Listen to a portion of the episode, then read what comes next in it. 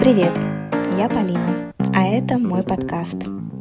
Мне уже очень приятно, что вы кликнули на галочку и решили послушать, что я тут для вас приготовила. Ну, небольшой интродакшн. Я начала слушать подкасты года два назад. Брендятина на маяке и какие-то архивные выпуски Арзамаса про искусство – Сейчас в моей аудиотеке куча разных каналов, как англоязычных, так и русскоговорящих подкастеров. Каждое утро по дороге на учебу я вместо румяного круассана наслаждаюсь свежеиспеченным выпуском какого-нибудь подкаста. Мне безумно нравится этот формат, и поэтому я решила к нему приобщиться мода, искусство, еда, новинки фильмов, э, сериалов, находки в мире книг.